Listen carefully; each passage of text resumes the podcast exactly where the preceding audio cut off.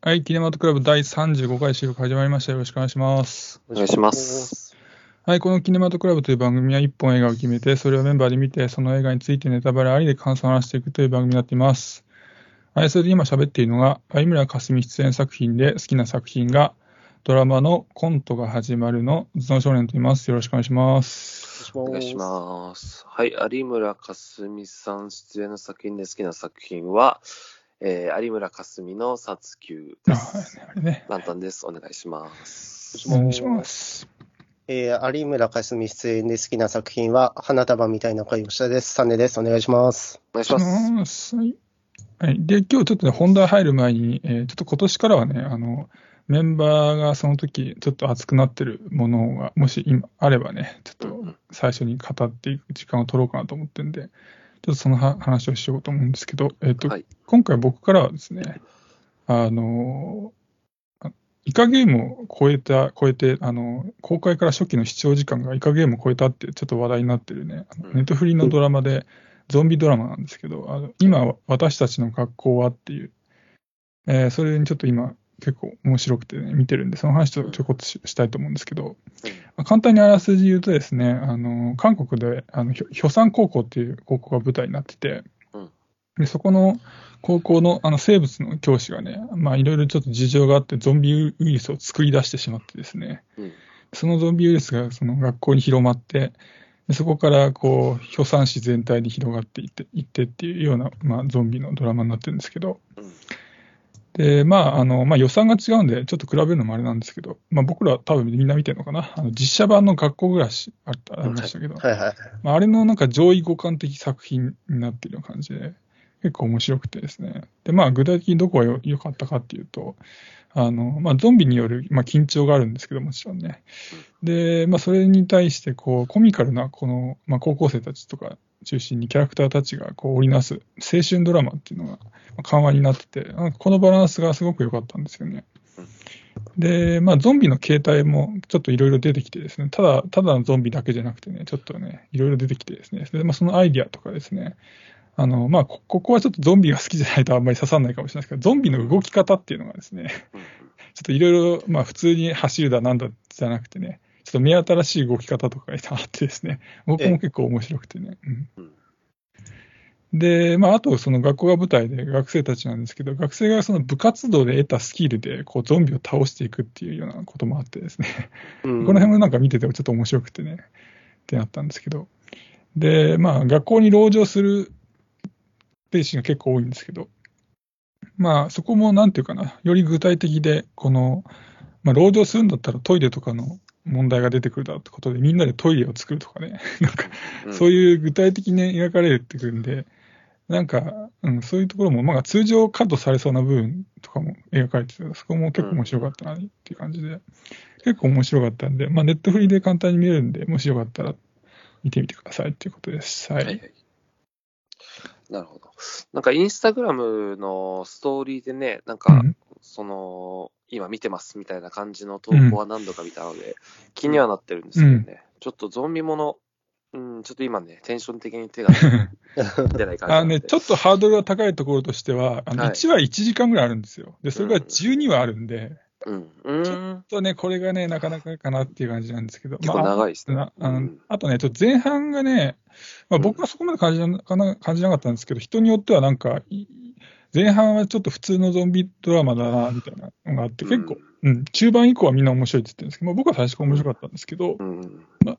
ちょっとそこはハードル高いかもしれないけど、まあでも面白いことは面白いだろうなと思いました。はい、だからまあ、うんもしね、そういうき、なんていうかなゾ、ゾンビドラマ見たいようなモードに入ったらおすすめっていう感じです。なるほど。はいはい、ありがとうございます。はいあと、なんかさ、聞いた話で、サネさんも何か熱くなってるものがあるという話を聞いたんですが、はい。はい。僕は遊戯王マスターデールに今、はい。熱くなってデールをいつもしてますね。はい。なんか僕もですね、今までもなんかデールリンクスっていう、なんか縮小版みたいなアプリがあったんですけどう、ん。うん。まあ今回は紙と同じルールでできるっていうことで、うんうん。うん、めちゃくちゃ熱くなって、僕が10年ぐらい前に使ってたミカドとか、あとグラディアルビーストとか、そういうデールを、うんデッキを使ってうん。熱くなってます。はい。それ10年前にやってたって、それリアルカードの方ですか？あ、リアルカードで僕、高校、中学ぐらいの時やってたんで、うん。うん、懐かしいなって思いながらうん。やってます。まあでも、それだけじゃ勝てないんで、なんか最近のカードも結構入れたりしてやってますけど。うんうん。いいっすね。ラントさんもやってるんですね。そうですね。僕も楽しんでます。デュエリストですね。週末デュエリスト。ランタンさんツイート見 見てるともう、9割方今遊戯王になっちゃってます遊戯王アカウントみたいになってますけど。うん。面白そうですね。はい。じゃあそんなところで大丈夫ですか？はい。はい。はい。じゃあまあ今回から、あまあ今年からなんですけど、こうやってこんな感じでなんか、その時熱いものがあって、ちょっと語りたいよくあるものを冒頭で話すんで、よろしくお願いしますって感じです。はい。えじゃあ、えっと、本題に入っていきます。はい。で、さっきなんで有村架純の話してたかっていうと、えー今回は、えー彼女が主演の映画、前科者について語っていこうと思います。はい。じゃあ、まず作品情報、映画 .com からです。えー罪を犯した前科者たちの更生、社会復帰を目指して奮闘する保護士の姿を描いた同名漫画を、ああ荒野の岸義行監督のメガホン、有村架純と森田剛の共演で映画化。えっと、ここからあらすじです。え保護士を始めて3年となる阿川阿川佳代は、このしが仕事にやりがいを感じ、様々な前科者のために奮闘する日々を送っていた。彼女が担当する物静かな前科者の工藤誠は、順調な更生生活を送り、佳代も誠が社会人として自立する日を楽しみにしていた。そんな誠が忽然と姿を消し、再び警官に追われる身となってしまう。一方、その頃連続殺人事件が発生する。捜査が進むにつれ、佳代の過去や彼女は保護士という仕事を選んだ理由が次第に明らかになっていく。佳代役を有村、誠役をこれが6年ぶりの映画出演となる森田が演じるほか、磯村隼人、リリー・フランキー、木村平が顔を揃える。主人公佳代が新人保護士として奮闘する、奮闘し、成長する姿を描く連続ドラマ、えー前科者、新米保護士阿川佳代がワウワウで放送。この後の公開となる映画版は原作にないオリジナルストーリーで描かれるというものになってます。はい。じゃあ、えー早速感想を語っていこうと思うんですけど、えー二人は前科者いかがでしたでしょうかはい。えっと、ドラマシリーズの方のね、新米保護士阿川佳代から、えー見始めて、うんまあ、今回の映画を見たっていう感じになるんですけど、はい。うんと、まあ、保護士っていう仕事ね、これをまあ、初めて知ったし、はいまあ、それが非常勤の国家公務員で、うんえーしかも無給のボランティアであると、いうことも、まあ、初めて知保護士という名前自体も初めて聞きましたか？うん、初めて聞いたんですね。あまあ、保護観察官っていうのは聞いたことあるけど、保護士っていうのは聞いたああ、ことないなるほどね。うんで、まあ、まず驚くのは、本当にこれがボランティアであるねそれがすごいとですよね。あのまあ、阿川佳代のバイト先の店長が、まあ、保護士なんて金持ちのやることっていうふうにうん。言いますけど、まあ、現状その通りとしか言いようがないですよね。うん。しかも、えー阿川佳代ですら、まあ、バイト先の店長にかなり無理を通して、ねまあ、うんなんとかやってると。まあ、だから実質的に、えーまあ、働きながらやるのはちょっと不可能であるもっていううことがあの店長あっての保護士ですね。うん、そうですね。っていうのが、まあ、ちょっと驚きだったかなっていう感じなんですけど、えっと、まあ、阿川佳代っていう人物は、うんまあ、その保護士としては、まあ、まだまだこう未熟で、ね、すぐに感情的になるし、うんその、保護観察の対象者っていうのに、まあ、すごく翻弄されるわけですよね。で、うん。うん。人生経験は少ないし、うん。まあ、メンターとしても、こう、まだまだ未熟っていう。たなんだけど、まあ、そんな彼女だからこそ救うことのできた人たちがいたっていうのが、うん。えーまあ、ドラマシリーズでのお前科者新米保護士阿川佳代だったわけですうん。よね。うん。で、その彼女に救われたうちの一人が、まあ、本作、その映画の方にも出てくるう石橋静香演じる緑なわけですけど、うんうんうんこの緑がね、僕、すごい大好きで、うんね。ぶいいね。うん、そうそう、ぶっきらぼうで荒っぽいんだけど、うん。まあなんかすごく情に熱いいいやつみたいな感じで、うん。うん。で、こう、阿川佳代と緑っていうのは、まあ保護士と元受刑者っていう関係を超えて、まあうん。ガールズフットとも言うべき関係を、お築いていて、うん。うん、それがすごくいいなっていうふうに思うんですね。で、うん。こう、ドラマシリーズの第2話ぐらいで、阿川佳代が、こう、初めての保護観察対象者が緑さんで本当に良かったっていうことを言うんですよね。で、うん。まあ、ドラマシリーズの第6話、だから最終話ですね。と、うん。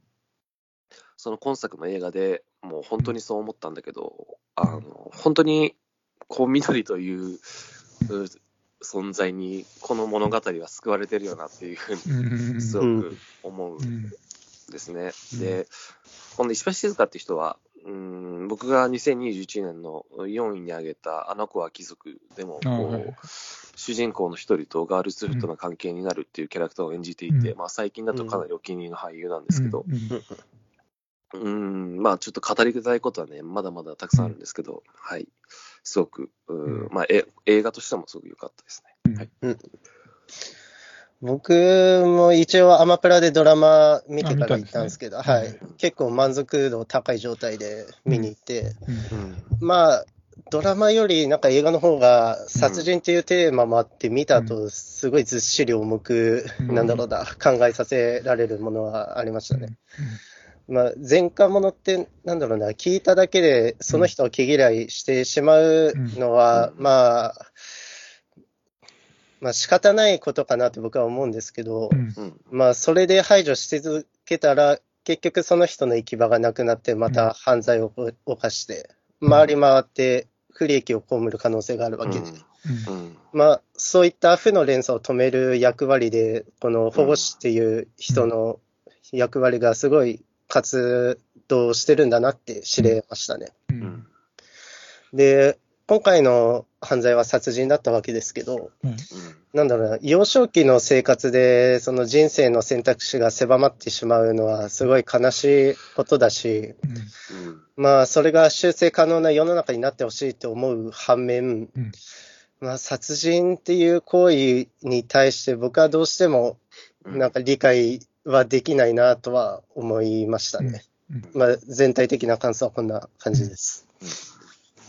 結構あれですね、その、タイトもその、映画の感想っていうより、あれ結構、その、保護司というものに対する、こう、驚きとか、うんうんその、ね、そういう、その保護司の周りの環境とかの、そういう、あれ、やっぱインパクト大きかったみたいですね。いやー、ね、まあこれから話しますけど、うんややっぱあれだけ、まあ、こう、阿川佳代という人物が、まあ結構保護保護士という仕事に関してかなり前向きで、うん。で、まあ、ちょっと保護士というものの権限を一歩超えたところまでうん。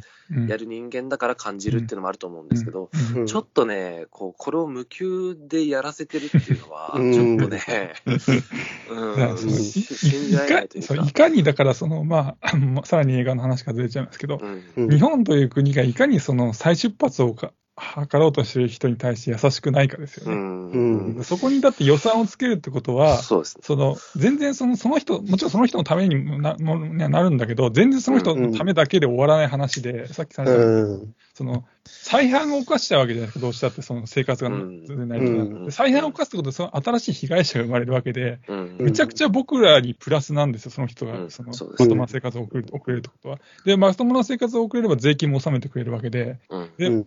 まともな生活を送らなくて再犯を犯したら、また刑務所に入ったら、だ大体刑務所って年間1人300万ぐらいかかるって言われてるんですね。うんうん。それ僕らの税金でしょ、うん。その人たちがうまくいかなかったら、むちゃむちゃ僕らにとってマイナスなわけですよね。うん。だから、まあ、そのもちろんその人のためでもあるわけだからそ、それもいいんだけども、うん。っていう意味で、こここにお金をかけないっていうのは考えられないなっていうふうにあったわけですね。いや、もしお金かけるとしたら、多分結構な額をもらえるような仕事なんじゃないかなって思うんですけどね。うん。やっぱせ精神的なね、あの、プレッシャーも大きいですよね、こういう仕事はね。うん。うんはい。じゃあまあ僕からはね、まあ映画版のまあ前科もなんですけど、ちょっとね、まあ、うんもしかしたら今年のワーストに入るかもしれない一本だったんですよ、ああ、ね。本当ですか。うん。ちょっとね、あ2時間今日ぐらいあったんですけど、まあ時間、体感ちょっと3時間半ぐらいになっちゃって、うんいや、わかる。わかるな。でね、ドラマはすごく良かっただけにね、いうんや、残念だったなっていう感じで、で、うんまあ、そう感じた理由なんですけど、まずね、映画の方はね、あの話のスケールでかくしすぎなんですよ。いや、うん思います、それは。ううんん。あのね、ドラマの方はその、まあ、事件が主題じゃなくて、あくまでもこの前科者とね、保護司が中心のドラマだったんですよ。う。うんん。で、その過去の事件やこう失敗と向き合って、まあ、く苦悩する前科者と、うん。法律とその本心でこの葛藤する保護司がこう中心に描かれる内容だったわけですけど、うん。この映画の方ってもうその拳銃強盗からの連続殺人っていう、もうちょっと10年とか20年に一度あるかないかみたいな大事件が起きてて、う。うんん。ちょっと保護司がどうこういう話じゃなくなってきてたような気がしたんそうですね。まあ、まあ、こう、映画に向けたオリジナルストーリーっていうことで、まあ、脚本が作られてると思うんですけど、うん。あのうんサスペンスの要素が加わっちゃってるんですよね。うん。で、僕はそ、そこで、それがまあ、見る前から結構不安に思ってて、で、映画見始めてからも中盤ぐらいまでは、うん、ちょっとこれ大丈夫なのかなって、もう結構早い段階で、うん。もう、その、阿川佳代にはもう、阿川佳代の手を離れるというか、その、うん。え森田剛じゃないや、えっと、工藤の行動っていうのが、うん。だから、これはもうちょっと、お終わる終わり方がもう決まってしまってるというか、うん、もう、ね、こう、阿川佳代にはどうにもなら、どうにもどうすることもできない終わり方しかできないんじゃないかなっていうふうには、うん。確かに思ったんですけど。なんかスケールアップすればするほどリアリティがそがれる感じがするんで、うん。うん。うん。うんまあそのでけ結果、なんか主題がね、うん。もう前科者と保護司じゃなくて、まあ、この事件になっちゃってたような気がして、でなんかそこがね、この前科者っていう、まあ、その映画以外の前科者っていう、まあ、作品をなんかちょっとぶち壊しちゃってたような気がしちゃってね。うん。で、なんかその、まあ、映画化だからドラマよりスケールをでかくしなきゃみたいなんで、結果なんか主題がぶれて失敗するっていう、なんか典型的な失敗例だったような気がしちゃったんですよね、うん。この映画はね。うんで、まあ、あとちょっと問題だと思ったのは、あのね、映画の方はね、フィクション性が強すぎるんですよ。うんうんうんで、そのせいで途中から話に乗れなくなっちゃったんですけど、うんうんそのドラマの方にあった強いフィクション性を感じる部分って2つあって、うんそのまずあの主人公のカヨがね、あの若さで、しかもアルバイトっていう余裕のない生活を送っているにもかかわらず保護司をしているっていう点がまず一つね。うん。で、二つ目が、あの、まあ、前科者に対してこの現実じゃありえないぐらい深い関わり方をしているっていう、うんまあ、この2点なわけですね。うん。で、その前科者っていう話自体が、この、前科がある人の苦悩と保護司の葛藤を描くっていう、まあ、シリアスな作品なんで、うんこの作品に込められるこの強いフィクション性って、もうこの2点で僕はもう限界だったと思うんですよ。うんうん。うん。うん、なのに、その映画の方って、まあもう冒頭から僕引っかかってるんですけど、うん。あの、カヨがね、あの、保護観察者宅の、あの、に行って、なんか、会話の中で、なんか、ちょっと気に障ったのがあったのが、窓ガラスをいきなり割るっていう、変な。暴暴走から始まって、うん。何その保護司って感じだったんですけど、うん。で、その後あの、森田剛演じる、前科者誠がね、あの、うん。若葉リーア演じる、生き別れ、何十年も前に生き別れた弟と偶然の再会があって、うん。まあまあ、100歩譲ってここはいいですよ。で、うん。こんでその後、今度は、佳代が、あの、幼馴染と何十年かぶりとまた偶然の再会をし、で、その幼馴染は、その警官で、たまたま佳代が担当していた保護観察者が関係している事件の担当者でっていう感じで、なんかもう偶然が多すぎて、なんかだんだんセミファンタジーみたいになってきてるなと思っちゃって、だんだんもうどうでもよくなっちゃったんですよ、この辺から。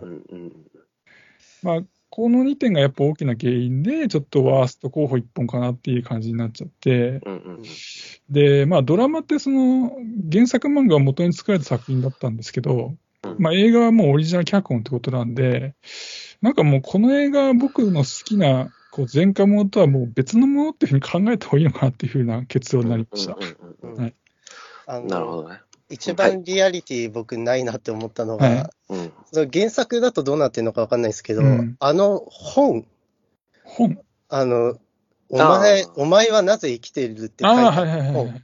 あれが、まあ、まだあるっていうならわかるんですけど、はい、なんか緑にあっさり見つけられちゃうじゃないですか。うん。はいはいはい。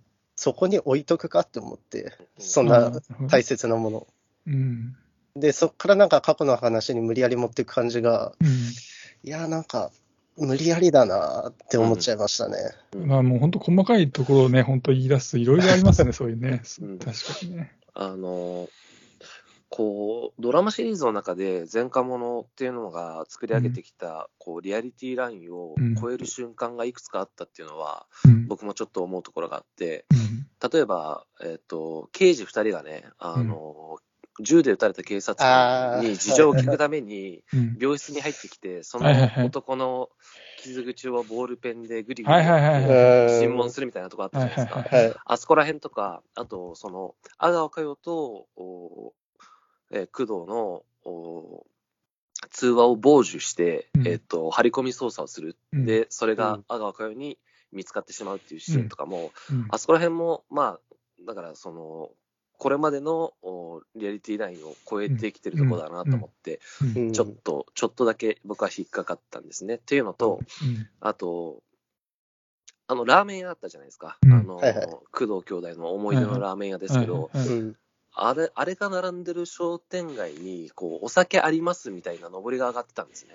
うん。であ、それって、確かドラマシリーズにも出てきてたんですよ、その上りって。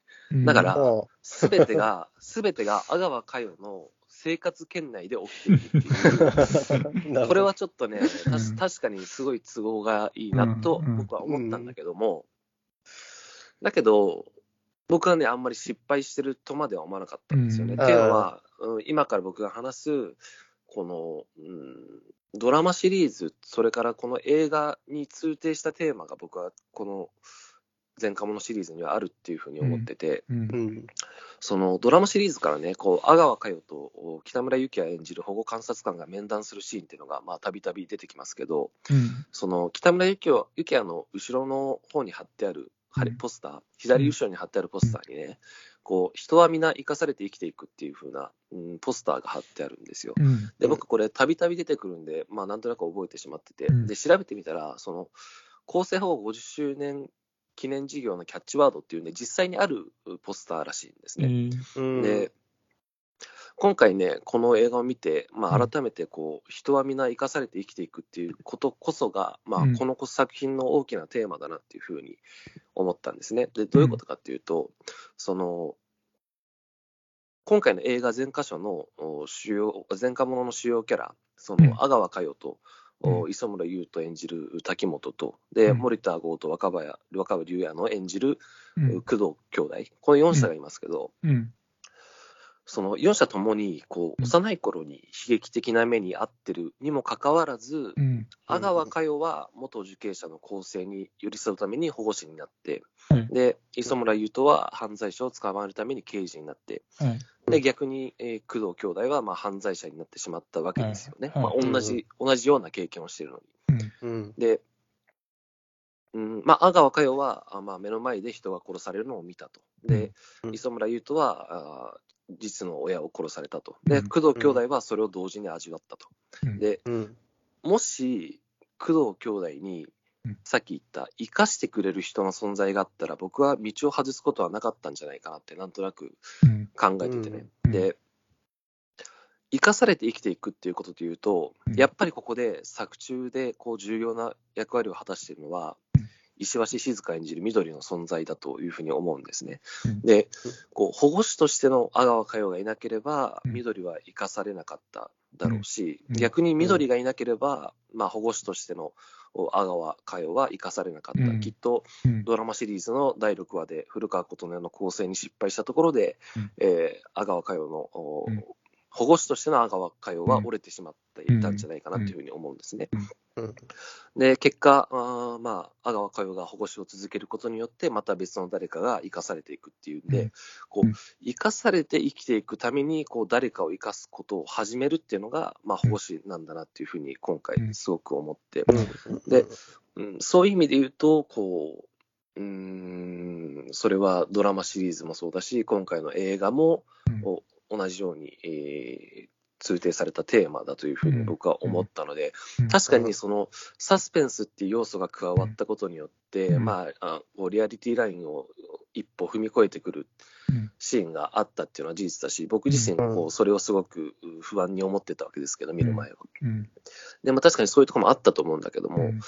なんかね、そういうテーマを前にして、僕は結構どうでもよくなったというか、その辺があんまり気にならなくなったですね。まあ悪いところを言うと、うん、ちょっとね、100何分あるって言ってた130分ぐらいあったかな？うん。うん。ちょっとね、長い、長い。長いですね。うん。110そんなにいらない。分ぐらいで終わらせられると思うんですけど、うん。ちょっとあまりにもその、阿川佳代と、うんと滝本の過去のうん。映像のインサートっていうのがすごく多すぎて、何度も何度も挟み込まれるし、うん。あと阿川佳代と滝本のあのちょっとした濡れ場みたいなのあったじゃないですか。ああ、うんあの辺もいらないなって思うんですよね。確かにちょっと長いですよね。うんで、うんあそうあのシーンもなんか変に、えっと、スローモーションが入ってて、うんうんなんかすごい冗長に感じたし、うんであと、お刑事2人のシーンで、なんか、うんえっと、保護保護施設かなんかの医者を訪ねるシーンがあって、その医者が耳が遠くて、なかなかこう、ああ、ありましたね。あのあの辺りとかもすごいテンポ悪いなと思って見て あれ、あんなことする必要別にないんですよね。うん。うん。うんそうそうそう。だから、そう全部が全部僕も肯定するわけじゃないんだけど、うん。まあ、さっきも言ったようなあーテーマっていうところに、うん意義のある作品かなというふうに思ったので、うん。うん。僕はねあの、むしろそそっちの方が、まあ、天秤として重かったというか、なるほどうんそっちが勝ったという感じですかね。なるじゃあ僕もちょっと細かいちょっと疑問点とか不満点をうん。言っていくと、まあさっきランドさんが言ってたあのね、ボールペンをぶっ刺しながら尋問するっていう。ね。うんうんうん。うん。そんな尋問今時あるっていう感じうん。で 思っちゃいましたし、まああとはね、あの、まあ弟の工藤、弟のまこ、えっと、ミノルか。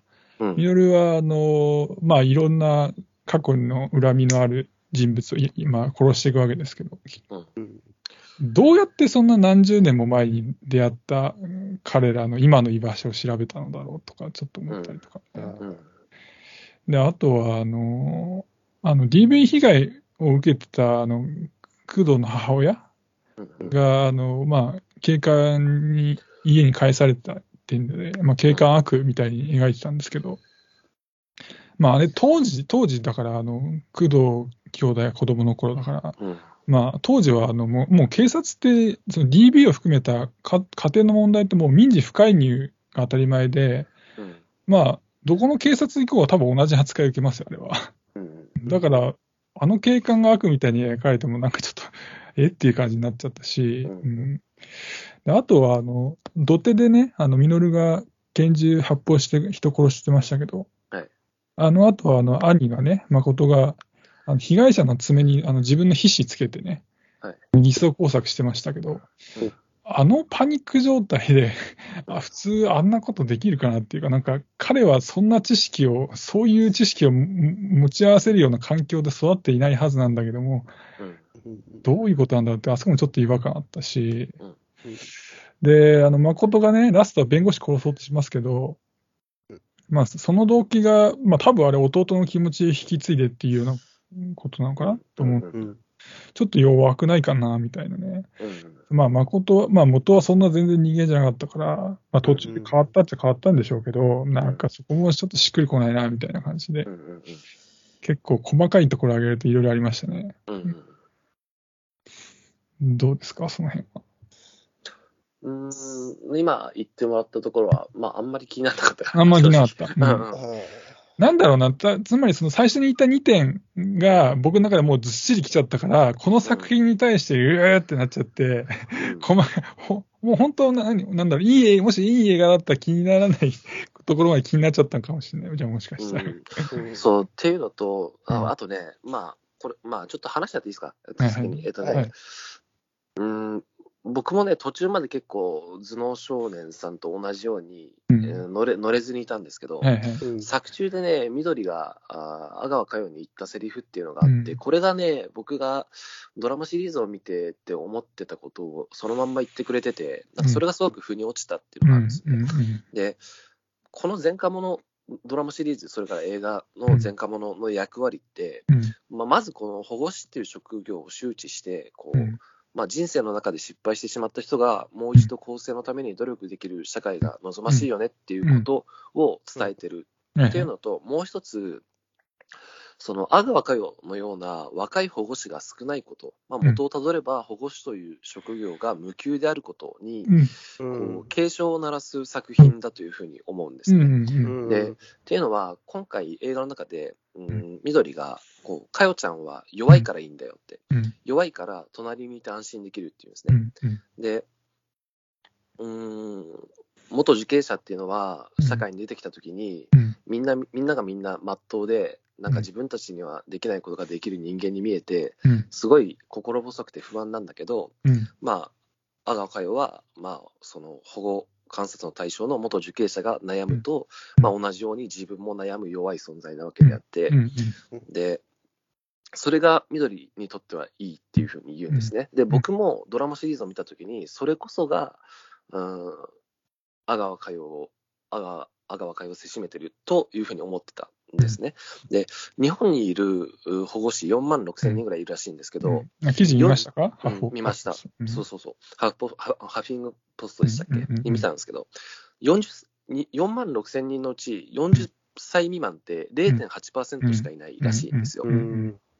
で、これって、その、この映画を見た後だとね、うん。40代、50代、60代の保護士が、うん。特に若い若年のね、元受刑者をうん。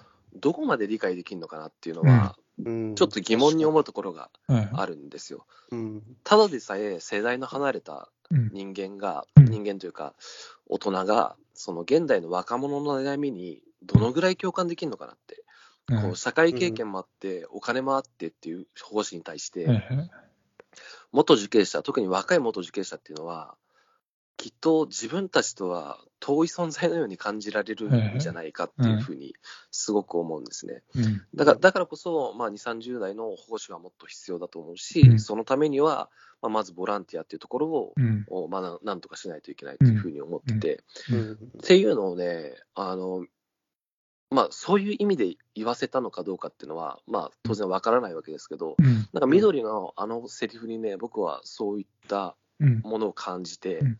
うん。うん、その保護士っていうもの、うん。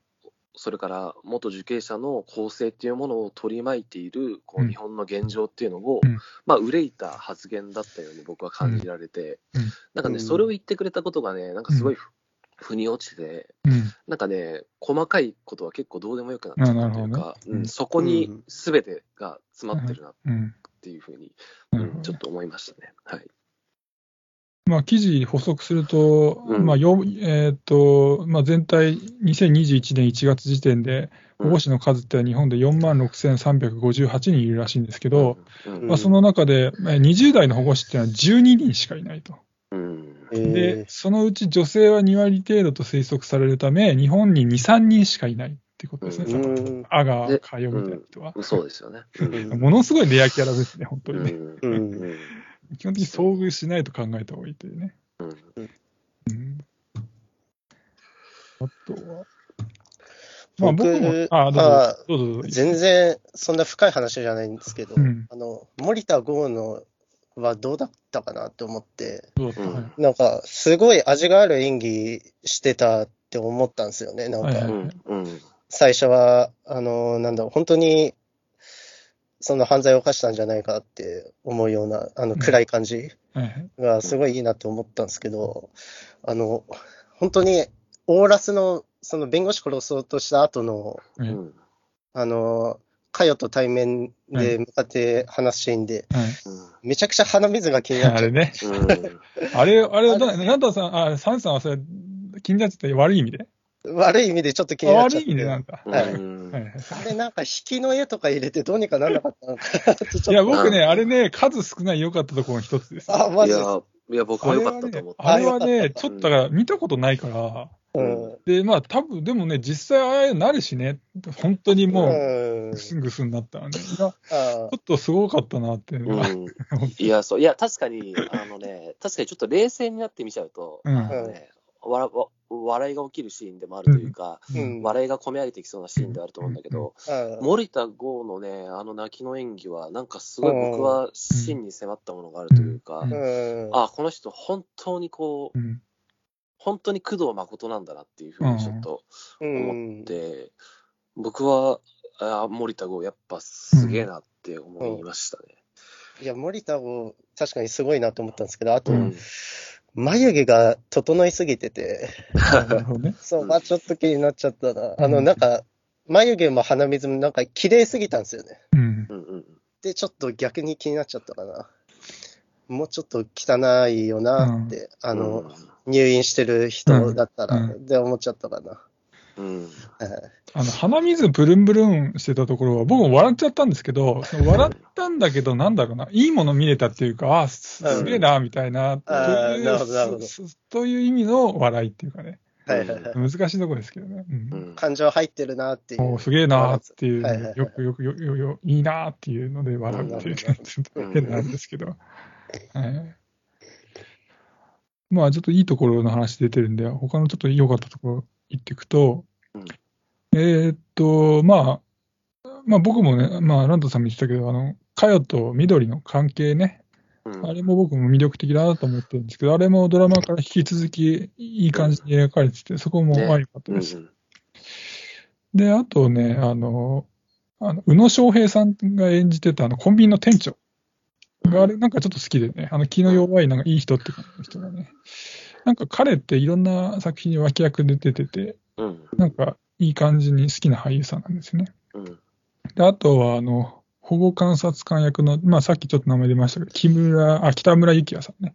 うん。あの人も、あの、まあ、ヤクザ役とか、ああ、そうですね。とか保護観察役とか、まあ正反対の幅広い役、違ヤ和感ヤクザと家族出てたかな。そうそう、やあ役や頭の切れる役だよね。うんなん。か幅広いや、幅広い役を違和感なくやれてて、すごいいい俳優さんだななんて思ったりもしました。うん確かあれですよね、あの、素晴らしき世界で、うんえっと、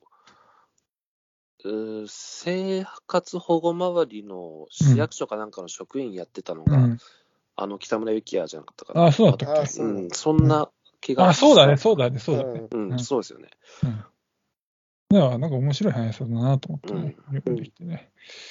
で、まあ、あとは、まあ、これは、まあ、ラントさんのあれにも重なるんだけど、まあ、去年は、あの、社会的弱者となったヤクザのね、映画とかも多く作られてましたけど、まあ、今今年っていうか今度はね、まあ、前科がある人がフューチャーされた作品が、まあ、ドラマから映画化もされたってことで、なんか社会的弱者を取り上げた作品が、こう、邦画からたくさん出てくるっていうのは、まあ、問題提起の点においても、まあ良かったかなっていうふうには思いましたね、今作。うん。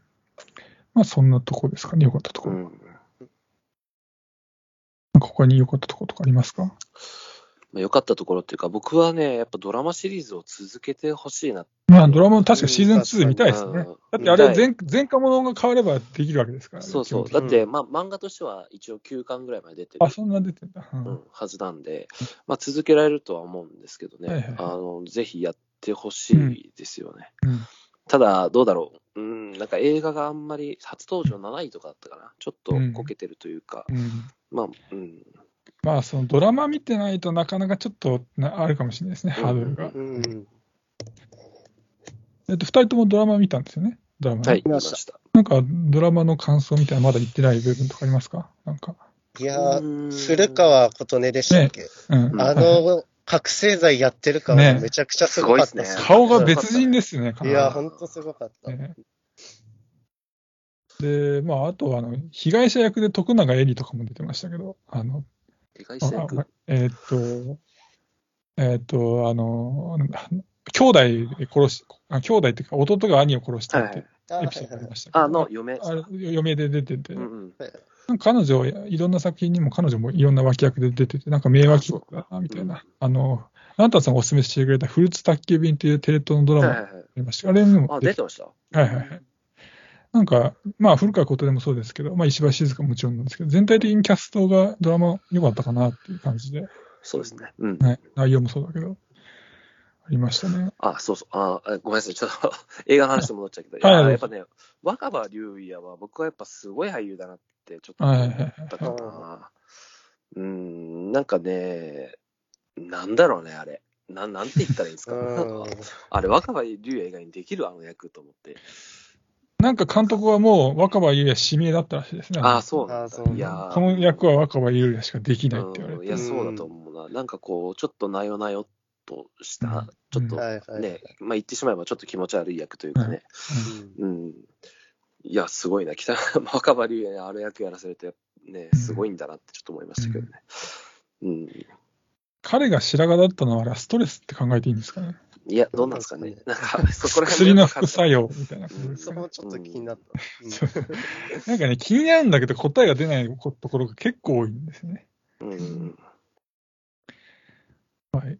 で、あとなんかこう、リリー・フランキーのこう、はい人間臭い感じね。はいうんそうそう。あの、なんとも言えない佇まいはさすがだなと思いましたけど。あの、ひどいことしてんだけど、決してず,、ずっとひどい人間ではないみたいなところも含めて、うんまあ人間らしいですね。そういう、そうですね。きょきょその部分部分でひどいことになるんだけど、うん。まあなかなかずっとおかしいな人っていうのもいないわけでう、いうんか。で、うんそうそう、彼は彼で、だから、その宮口という弁護士によって、まあ、生かされたというかね、はい構成する機会を与えられた人間であるっていう、まあ、そこもね、こう、一つあったかなというふうに思いますし、はい。ここはどうでしょうか？うんああと全然関係ないんですけど、はいはいはい。牛丼が、まあ、とにかくたくさん出てきますけど、ああ、作りますね、彼女うんの会話ね。うんぼ僕、牛丼にね、あんま白滝入れてほしくないんですよ、ね。そ こ。